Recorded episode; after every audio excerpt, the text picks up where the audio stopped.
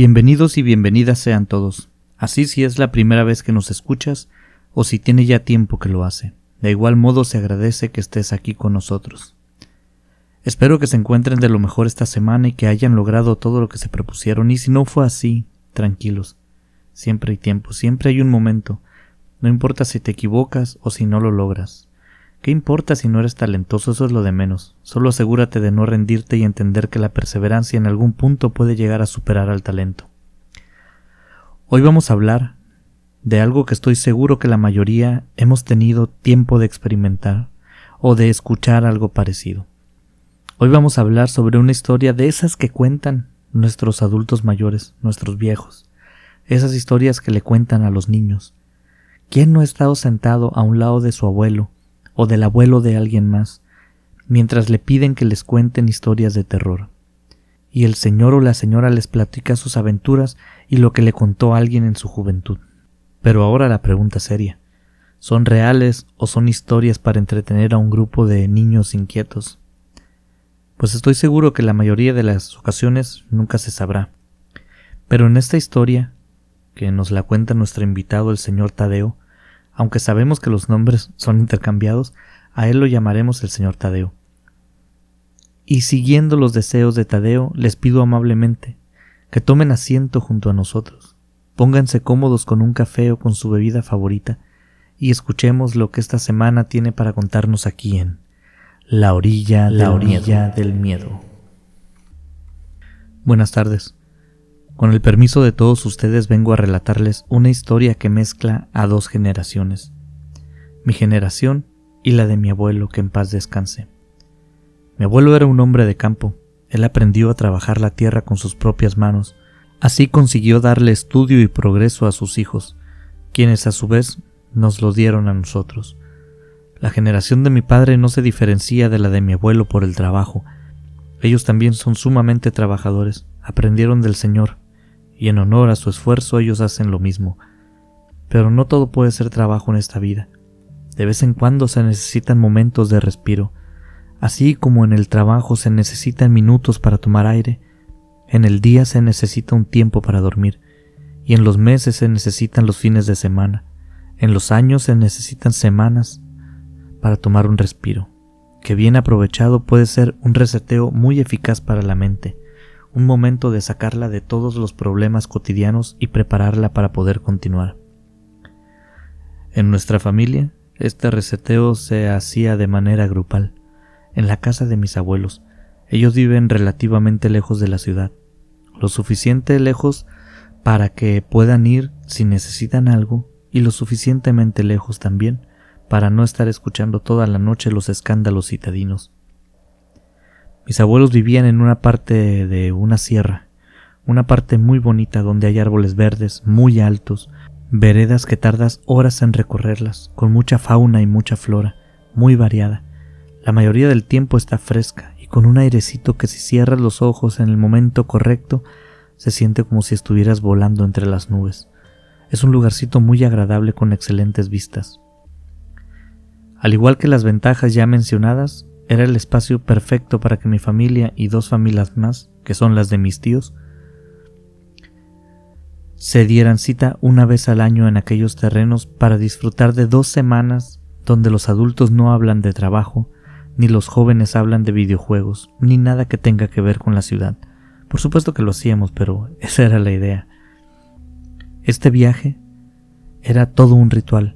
Llegábamos las tres familias el mismo día, algunos Primero que otros no viajábamos juntos y no nos sincronizábamos para saber la hora, ya todos sabíamos que teníamos que llegar ese día. Era un hecho que todos estaríamos allí. No más al llegar, dejabas tus pertenencias en la entrada de la casa de los abuelos, los abrazábamos, platicábamos con ellos sobre cómo nos había ido en el año, lo cual era redundante porque manteníamos comunicación permanente con mis abuelos, pero así era nuestra familia, no importaba hablar sobre lo mismo tres o cuatro veces, la cosa era reírnos juntos.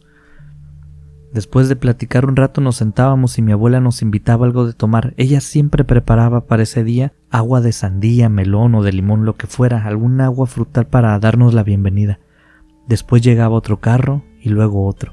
Y cuando ya estábamos las tres familias juntas, Los grandes entraban a la casa, abrían alguna cerveza y los jóvenes nos quedábamos afuera a jugar y a preparar un mini campamento afuera de la casa de los abuelos. Este mini campamento era de práctica, porque en unos días después nos íbamos a encaminar hacia donde sería el campamento real, donde pasaríamos tres o cuatro días para luego regresar a la casa de los abuelos. En este mini campamento los jóvenes platicábamos sobre las ideas que teníamos para esas vacaciones. Un primo decía que había traído resorteras hechas por él mismo, otro contaba que aprendió a hacer fuego sin encendedor y nos gustaba mucho reunirnos para este momento. Pero la parte más interesante era cuando ya entrada la noche, los adultos salían a vernos, salían a ver qué estábamos haciendo, a ver que todo estuviera en orden, según ellos, pero la verdad es que era solo un pretexto para seguir tomando sus cervezas y conviviendo. En esta parte, mi abuelo siempre se sentaba con nosotros alrededor de una fogata y siempre, siempre nos contaba las mismas historias. La primera vez que lo hizo fue porque uno de mis primos le preguntó, abuelo, ¿cómo es vivir en el campo? Y entonces se soltó contándonos esas historias de miedo. No importaba que ya las conociéramos, cada año las escuchábamos con atención y según nuestros padres, mi abuelo ya contaba muchas de estas historias cuando ellos eran jóvenes, pero algunas otras las empezó a contar después de que ellos se habían ido. Por ejemplo, mi abuelo contaba que él tenía que recorrer una distancia muy grande a pie para ir por agua. Hoy día tiene en su casa unos tinacos grandísimos que para mi abuelo y para mi abuela se podría decir que nunca se los terminaban. Se rellenaban una vez cada mes pero nunca se alcanzaban a vaciar. Tienen algunos depósitos enterrados y tienen un sistema de bombeo eléctrico que funciona con energía fotovoltaica para subir el agua al techo de su casa. Una hermosura de sistema muy cómodo, muy eficiente. Pero antes no había aquello, qué esperanzas. En ese entonces mi abuelo tenía un contenedor hecho de cemento y piedra afuera de su casa.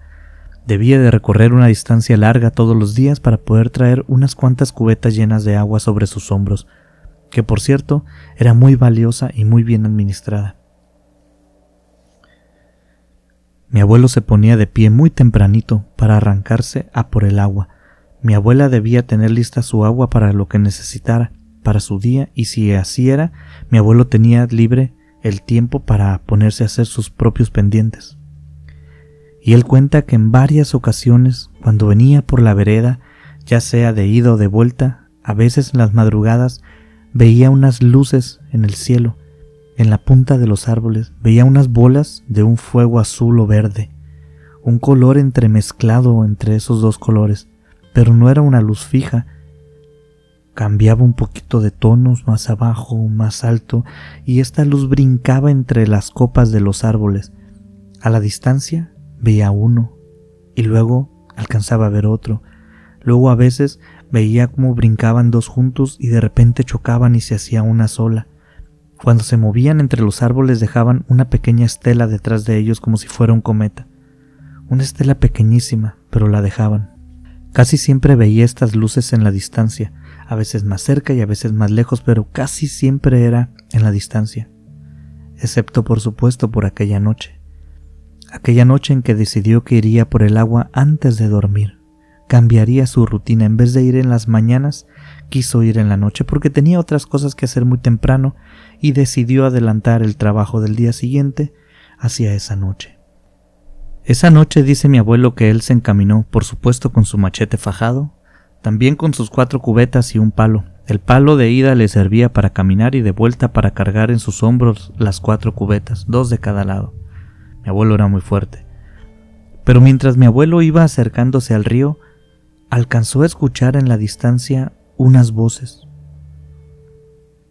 Y luego de repente escuchaba unas risas y luego de nuevo unas voces, voces femeninas, hay que aclararlo. Él estaba familiarizado con los sonidos del campo, así que no temía equivocarse al decir que no eran voces, que lo hubiera confundido con otra cosa, con un animal. Lo dio por sentado, por lo que se fue muy despacito, avanzó cautelosamente, Salió de la vereda, se fue en paralelo a la vereda por ahí entre los árboles para que no lo vieran llegar y siempre poniendo mucha atención para ver si podía divisar algo en la distancia. ¿Y cuál va siendo su sorpresa? que mientras más se acercaba al río, más claro escuchaba aquellas voces, aquellas risas. No distinguía claramente las palabras que hablaban, pero sí las podía escuchar. Decía mi abuelo que en la distancia pudo ver a tres mujeres, tres mujeres que estaban bailando y riendo a la orilla del río. Decían palabras que él no entendía, pero como ya estaba más cerca, pudo notar que eran palabras en algún idioma raro que él no conocía. Pero por supuesto que le dio mucho miedo y se asustó mucho de ver aquello. Contaba que eran mujeres con un pelo largo y muy negro, mujeres delgadas y altas. Entonces, después de verlas un rato, salió de entre los matorrales donde estaba escondido, sacó su machete apretándolo con mucha fuerza y se encaminó hacia aquellas mujeres, machete en mano y con toda la seguridad que pudo poner en sus palabras, les gritó ¡Ey mujeres! Ya es muy tarde. ¿Qué están haciendo aquí? Váyanse a su casa. Mi abuelo nos contaba que aquel misterioso grupo se detuvo inmediatamente cuando él habló y lo voltearon a ver. Contaba que, aunque aún estaban a una distancia razonable, podría decir que no eran mujeres normales, tenían sus rasgos faciales muy distorsionados, y luego, desde todos los lados, se escucharon al mismo tiempo muchas risas, como de muchas personas burlonas, de todas las direcciones donde él estaba de pie, de atrás, de adelante, de los lados, de la izquierda, de la derecha, de arriba y de abajo, como si aquellas risas lo rodearan en un tiempo cero, en cero segundos. De ahí de entre sus piernas de abajo de él se escucharon unas risas femeninas muy fuertes, como riéndose de él por haberles hablado, y que cuando él volteó para todos lados buscando el origen de aquella risa y volteaba para un lado y volteaba para el otro, de repente algo llamó su atención y vio de reojo frente a él un resplandor. Y que cuando volteó a ver a las mujeres ya solo había tres bolas de luz, las mismas bolas de luz que él veía durante las mañanas que caminaba hacia el río. Luces que no iluminaban mucho, solo eran esas formas esféricas y luminosas flotando en el aire, a muy baja altura a un lado del río, y que al mismo tiempo que él las estaba viendo, estas esferas se elevaron por los aires, pasaron por encima de él, lo rodearon y se fueron brincando entre la punta de los árboles unas por un lado, otras por otra, pero se fueron todas en dirección contraria de donde estaba de pie mi abuelo. Al siguiente día mi abuela tuvo que acompañar a mi abuelo por agua, porque esa noche dejó hasta las cubetas tiradas cuando salió corriendo, y de una sola carrera llegó a la casa. Le contó todo a mi abuela esa noche, y cuando llegó a casa acordaron al día siguiente juntos ir a revisar. Según mi abuelo, y también lo apoyaba mi abuela, en esto que les voy a contar, hubieran dejado pasar todo como una confusión, pero cuando se acercaron al río mi abuela le pidió a mi abuelo que le dijera exactamente dónde las había visto, y cuando se acercaron a esa parte del río pudieron notar un área muy amplia, donde se veían varias huellas humanas, como si hubiera estado corriendo o dando vueltas muchas personas. Se veía un desorden de huellas, pero más extraño aún, pudieron encontrar también unas huellas de un animal con pezuñas, lo cual era muy extraño porque no había ningún animal cercano, ni mis abuelos tenían vecinos que pudieran andar por ahí en aquellas fechas. Siempre después de esta historia mi abuelo nos decía, hoy estoy vivito y coleando porque esa fue la última vez que fui de noche al río. Al río no se va de noche, créanme o no, como quieran, pero por favor hagan caso a mi recomendación. No vayan a ese río de noche. Siempre nos mantenía muy atentos con sus historias. Tenían algo. No sé si era la noche, o si era el mismo, o la entonación de sus palabras, pero algo le daba un aire de misticismo extra. No era simplemente un cuento inventado. Eso lo podía hacer cualquiera. Pero contar esas historias, en esos lugares, te hacía creer que quizás podían ser verdad. Él lograba tocar esa fibra, ese punto del ser humano, donde lo que ves puede tambalearse y abrirle paso a posibilidades nuevas. Siempre terminabas mirando a tu alrededor después de una historia, volteabas a los lados, como si quisieras asegurarte que en verdad habías vuelto y que ya no estabas inmerso entre las palabras que el abuelo te estaba contando. Él nos contaba que la gente del campo se acuesta temprano. Ellos generalmente en cuanto cae el sol ya se están preparando para dormir. Es una costumbre muy antigua, desde siempre ha sido así. Si les preguntas quizás te dirán, por ejemplo, que no hay nada en lo oscuro, que no se puede hacer de día, así que el día siguiente lo puedes hacer. Nada urge tanto como para arriesgarte a dar un mal paso o sufrir un accidente por falta de luz. Pero algunas otras personas son más misteriosas en su hablar, como en el caso de mi abuelo, quien empezaba una de sus historias diciendo que nada bueno ocurría después de que el sol caía. El humano está hecho para dormir de noche, y no lo hace porque necesita descansar. Para descansar, piénselo tantito. Te sientas un rato y listo, sigues adelante. Pero el cerebro humano que está cargado de información de muchas generaciones sabe cosas. Hay muchos hechos que tu cerebro sabe, pero tú no entiendes. Esos recuerdos inconscientes son los residuos de la energía de tus antepasados. Por eso el bebé sabe cómo comer, por eso los niños entienden la maldad, entienden la bondad, por eso se asustan ante cosas que ellos no conocen, y por eso tu cerebro te pide que de noche te duermas y te protejas bajo un techo, porque lo que ocurre en la noche no está hecho para los ojos de los humanos, es peligroso, mejor protégete y no veas, puede resultar atemorizante. Así iniciaba él su historia sobre un tiempo en que su ganado estuvo muriendo. Mi abuelo no tenía muchos animales, pero tenía unos pocos que le proveían de carne y algunos otros alimentos, unas cuantas gallinas, unas cuantas vacas y algunas cabras. Y estas últimas, las cabras, fueron las que se le enfermaron. Empezaron a amanecer muertas, pero lo más extraño era que no demostraba ningún síntoma.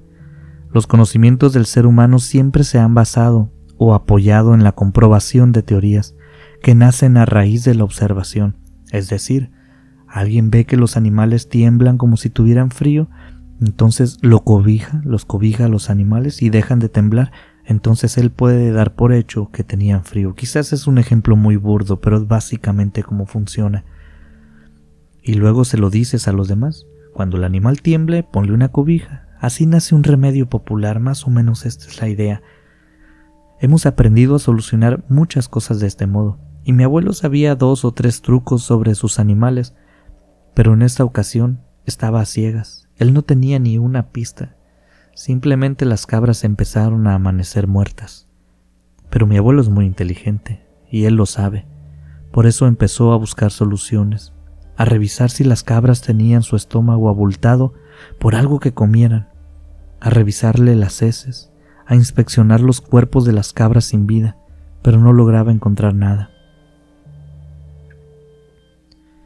Él decide hacer guardia por la noche, decide espiar a sus cabras un rato antes de dormir, a ver si puede ver algo, quizá les dan convulsiones o quizás no sabía, estaba buscando, investigando. Así que se pone a una distancia del corral, se sienta y espera. Así lo hace por varias noches sin obtener resultados. Pasaron algunas semanas más intentando encontrar la respuesta, pero mi abuelo no tuvo éxito en esos días. Lo bueno fue que en ese tiempo ninguna cabrita habría sufrido daño alguno. Lo malo fue, entonces, que una noche mi abuelo se aburrió y se fue a dormir temprano. Dijo, aquí no voy a conseguir nada y se fue a dormir temprano. Esa misma noche de nuevo amanece una cabra muerta, sin síntomas se repite el problema. Y entonces él piensa, algo sabía que yo estaba allí, y esperó a que me fuera, algo me estaba viendo. Así que astutamente encuentra un punto desde donde ver el corral de las cabras. Y la siguiente noche quizás no fue, pero unos días después se agazapa en este nuevo lugar con su machete. Así que astutamente encuentra un punto desde donde pudiera ver el corral. Se agazapa allí unos días después, en la noche, con su machete y una escopeta. Ahora está dando por hecho que hay algo inteligente tras las muertes de aquellas cabras, y él se prepara para hacerle frente. La vida del campo es así, o solucionas y te adecuas a las circunstancias, o te ves presa de la naturaleza. Es así no espera a nadie, la naturaleza y el tiempo son cosas inevitables e inamovibles. Cuenta mi abuelo que él estaba agazapado metido atrás de unos matorralitos que tenía cerca de ahí del corral, cuando vio que de la oscuridad de la noche apareció una figura, una figura que lo dejaría marcado por el resto de su vida y que de manera personal les digo yo a ustedes. Cada que recuerdo las palabras de mi abuelo, me hace temblar. Mi abuelo cuenta que eso que salió de la noche parecía un hombre, pero definitivamente no lo era, no se movía como un hombre, a pesar de tener su anatomía dos brazos, dos piernas, una cabeza, un cuerpo delgado, alto, extremadamente alto. Tenía puesto un sombrero que parecía de paja, un sombrero viejo y medio roto, una camisa roja, una camisa de trabajo sucia y un pantalón igualmente sucio de tela muy gruesa. Cuenta que no tenía puestas unas botas, tenía los pies con forma de cabra, de pezuña. Supo muchos detalles, estos que les estoy platicando que él me contó, porque mi abuelo dice que en una de sus manos sostenía una lámpara una lámpara de esas viejas de aceite y que estaba encendida. Por eso él pudo ver tantas cosas. Y la otra mano tenía unos dedos larguísimos, parecían más bien garras o algo con forma puntiaguda, pero tenían las formas de manos. No le pudo ver su cara, porque eso iba cabizbajo, como mirando al suelo, solo podía verle el sombrero. Cuenta mi abuelo que de primeras pensó que era un hombre, y se puso a pensar en quién podría ser.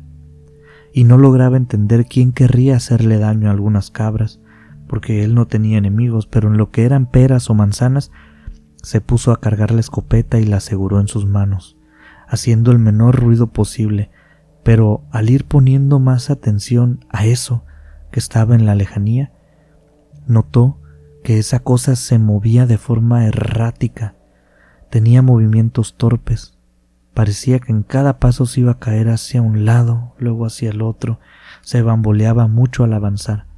Parecía como si sus articulaciones giraran o tuvieran un movimiento mayor al normal, y nos cuenta que no está seguro, pero dice que creyó escuchar un susurro en el aire muy a lo lejos, pero eso no nos lo aseguraba. Entonces, al darse cuenta que no era algo humano lo que tenía frente a él, Mejor se quedó quieto y callado. No quiso salir a ver qué era eso. Mi abuelo era trabajador y valiente, pero no era tonto. No se iba a enfrentar contra algo que no conocía. Entonces se quedó viendo desde su escondite y dice que esa cosa anduvo caminando dentro del corral de las cabras, como siguiéndolas torpemente así como se movía. Y a pesar de que los animales huían de él, estaban encerrados, tenían cerca, la puerta estaba cerrada y no podían salir. Así que tarde o temprano este ser tomó una cabra con su mano libre. Cuenta mi abuelo que aquella cosa se agachó, se dobló un poco y con su mano tomó a la cabra y se enderezó, al mismo tiempo que levantaba al animal en el aire como si de un trozo de papel se tratara, con una sola mano. Simplemente la levantó como si aquel animal no pesara nada. Entonces acercó su cara a la cara de la cabra mi abuelo no sabe qué le hizo, en la distancia no lo pudo distinguir. Él cuenta que parecía que la estuviera besando, labio con labio, como si sus ojos o sus caras estuvieran una frente a otra. Así estuvo unos minutos y de pronto soltó a la cabra allí mismo en el suelo, quien quedó tendida. No la lanzó por los aires ni la dejó caer de lo alto, solo la puso suavemente en el suelo, pero la cabra no volvió a levantarse. Mi abuelo no se movió en toda la noche de aquel escondite. A mitad de la noche mi abuela salió de la casa para buscarlo y cuando mi abuelo la vio caminando muy confiada por el rancho tomó un poco de valentía, rápidamente se puso de pie, la alcanzó y la metió a la casa, le contó todo a mi abuela y entonces decidieron poner manos a la obra en cuanto amaneció el siguiente día. Mi abuela y mi abuelo fueron a la iglesia de la ciudad. Sería el primer punto donde buscarían ayuda. No eran muy acercados a la religión, pero se ha visto en muchas ocasiones que ese suele ser el primer lugar donde acuden las personas que tienen problemas con situaciones paranormales. Tomaron la misa y al final se le acercaron al padre, quien en resumidas cuentas los mandó por un tubo. Les dijo que no creía nada y que además no los conocía. Ellos se decepcionaron mucho, pero Dios obra de maneras muy curiosas. Afuera de la iglesia, mientras se quejaban de que el padre no los había ayudado y mientras pensaban qué hacer, platicaban uno con otro, se les acercó una amiga de ellos, quien les preguntó sobre el motivo de su visita. Ellos le contaron todo con pelos y señales, no se guardaron nada. Y ella les dijo que no sabía qué hacer ni podía recomendarles nada, que supiera que funcionaba. Pero les dijo, oigan, ¿y qué pasaría si riegan con agua bendita todo el rancho y que coloquen cruces en los árboles, en los corrales de los animales, en su casa también, ¿por qué no? Pero también les dijo que los símbolos no es lo que funciona, sino lo que funciona es la fe de quien pone esos símbolos. Así que debían hacerlo si es que lo iban a intentar con muchísima fe, con mucha intención de querer que eso se aleje de ellos. Mis abuelos, que no sabían a dónde más recurrir, tomaron en cuenta las palabras de su amiga y se pusieron a hacer lo que ella les dijo. Pusieron todo su empeño en concentrarse, rezaron, pidieron, hicieron muchas cruces que pusieron por todos lados. De hecho, si hoy ustedes tuvieran la oportunidad de ir, verían que aún en la casa y en los corrales y en las veredas está llena de estas cruces. Aunque mis abuelos ya murieron hace tiempo, nadie las ha quitado. Algunas se han caído con el paso de los años, pero otras permanecen. A nosotros primero nos decían que era para marcar caminos, pero mi abuelo decía que no era cierto, y nos seguía contando la historia. Nos contaba que mientras él iba poniendo las cruces, a veces podía ver en la distancia aquel ser largo con el sombrero que parecía como un espantapájaros, viéndolo mientras mi abuelo hacía este trabajo de colocar las crucecitas. Mi abuelo contaba que podía sentir el odio de aquel ser. Entonces él cerraba sus ojos y se ponía a rezar en voz alta con mucha fe, y luego desaparecía. Así fue como lo fue haciendo poco a poco. Después de poner esas cruces, él contaba que a veces en las noches o durante el día también podía escuchar un rugido muy lejano, un rugido como de un animal muy grande, como si estuviera muy enojado y que a veces él y mi abuela se asomaban por la ventana de su cuarto cuando aquel rugido llegaba a despertarlos. Esta ventana estaba en el segundo piso de la casa, pero solo en algunas ocasiones pudieron ver las esferas de luz a lo lejos, nada más. El caso es que con el paso de los años esos sonidos, las luces y los rugidos desaparecieron, pero mis abuelos reponían las cruces cuando se caían por algún motivo y ponían nuevas cada tanto por aquí y por allá, hasta el último de sus días no dejaron esta costumbre, que según ellos fue la que les dio paz en sus vidas. Él siempre nos decía que no confundiéramos a la iglesia con un sacerdote, que no confundiéramos a la iglesia con la gente que trabaja allí. La iglesia es una institución, pero Dios es otra cosa. Dios no es representado por los sacerdotes. Ellos son humanos que intentan hacer lo mejor que pueden con lo que tienen. Pero algunos se equivocan, igual que usted, igual que yo. Pero Dios es otro tema, Él siempre apoya. Pero debes buscarlo a Él y no negarte por las tonterías o por las acciones que los humanos hacen en su nombre. Mis abuelos murieron siendo religiosos muy activos. Estas historias eran las que nos contaba mi abuelo cuando vivía, y nosotros lo visitábamos en su casa. Hace muchos años que ya no vamos de campamento, pero déjenme contarles algo más del por qué estas historias son tan importantes para mí y por qué me he tomado el tiempo y he decidido escribirles este correo electrónico. Además de que estoy seguro que también podrían llegar a ser importantes para ustedes después de escucharlas, así como lo es para mí y de pasada les digo, también para mis primos. En uno de los campamentos de nuestra familia, Después de instalarnos en el lugar que sería el campamento largo de tres días, los jóvenes iniciamos un plan que había sido trazado un año antes. Había sido repasado el día que llegamos y en ese momento íbamos a llevarlo a cabo. Íbamos a irnos caminando al río de noche. Ustedes que son sabios ahora con el conocimiento que su edad les puede brindar, o simplemente porque son astutos, ya habrán notado que esa era una mala idea Quizás un animal, un tropiezo, lo que sea podía salir mal. Dejen ustedes de lado las cosas que nosotros creíamos que eran nada más que cuentos de mi abuelo. Había muchísimos riesgos más, y súmenle ahora que nadie sabía hacia dónde íbamos. El recorrido debería de tener alrededor de una hora de ida y una de vuelta. Esto a pie, por supuesto. Lo teníamos todo bien planeado, calculado. Llevábamos linternas, agua e íbamos bien cubiertos contra el frío. Éramos jóvenes. Disculpen ustedes si piensan que fuimos irracionales o imprudentes, pero en su mayoría así son los jóvenes. Pues nosotros íbamos caminando hacia el río, cuando después de unos minutos uno de mis primos dice ¿Se siente más frío aquí o es mi imaginación? Íbamos en total cinco primos, no tengo hermanas ni primas, todos éramos hombres y entonces todos nos dimos cuenta que era cierto, había más niebla y hacía más frío. Lógico, supusimos, pues la niebla genera el, este clima frío. Seguimos caminando y nos acercamos. De hecho, la regla era que siempre tuvieras a alguien enfrente, porque íbamos en fila india y siempre debías ver a alguien frente a ti. Seguimos caminando y nos acercamos. De hecho, la regla era que siempre tuvieras a alguien enfrente de ti. Iríamos en fila india y siempre debías de ver a alguien enfrente de ti. Si así no era, debías decirlo inmediatamente para detenernos y contarnos a nosotros mismos. A mí me tocó ir hasta delante del grupo. Cada cierto tiempo hacíamos una especie de pase de lista. Decíamos algo.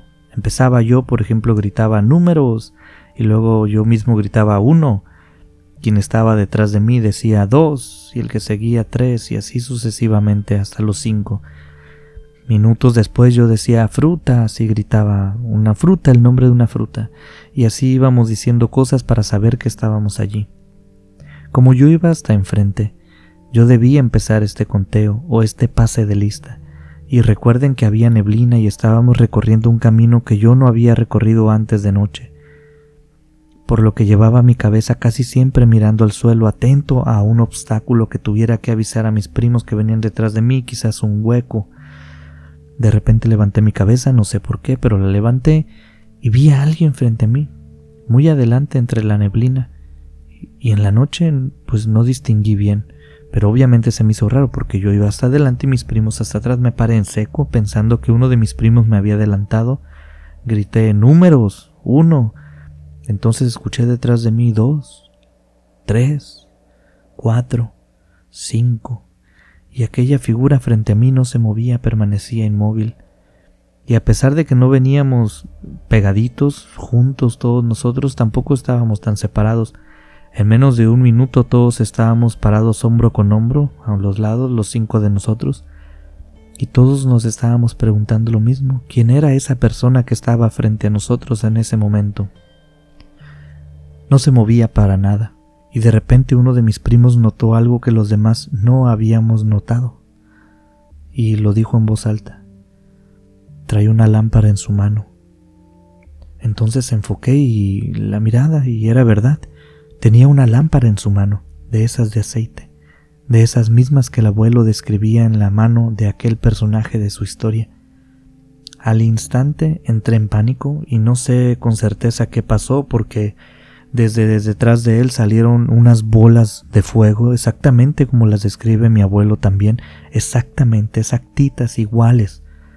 Pero salieron detrás de aquella persona, se elevaron en el aire apenas sobre nuestras cabezas y de todos los lados se empezó a escuchar risas, tal cual mi abuelo nos contaba.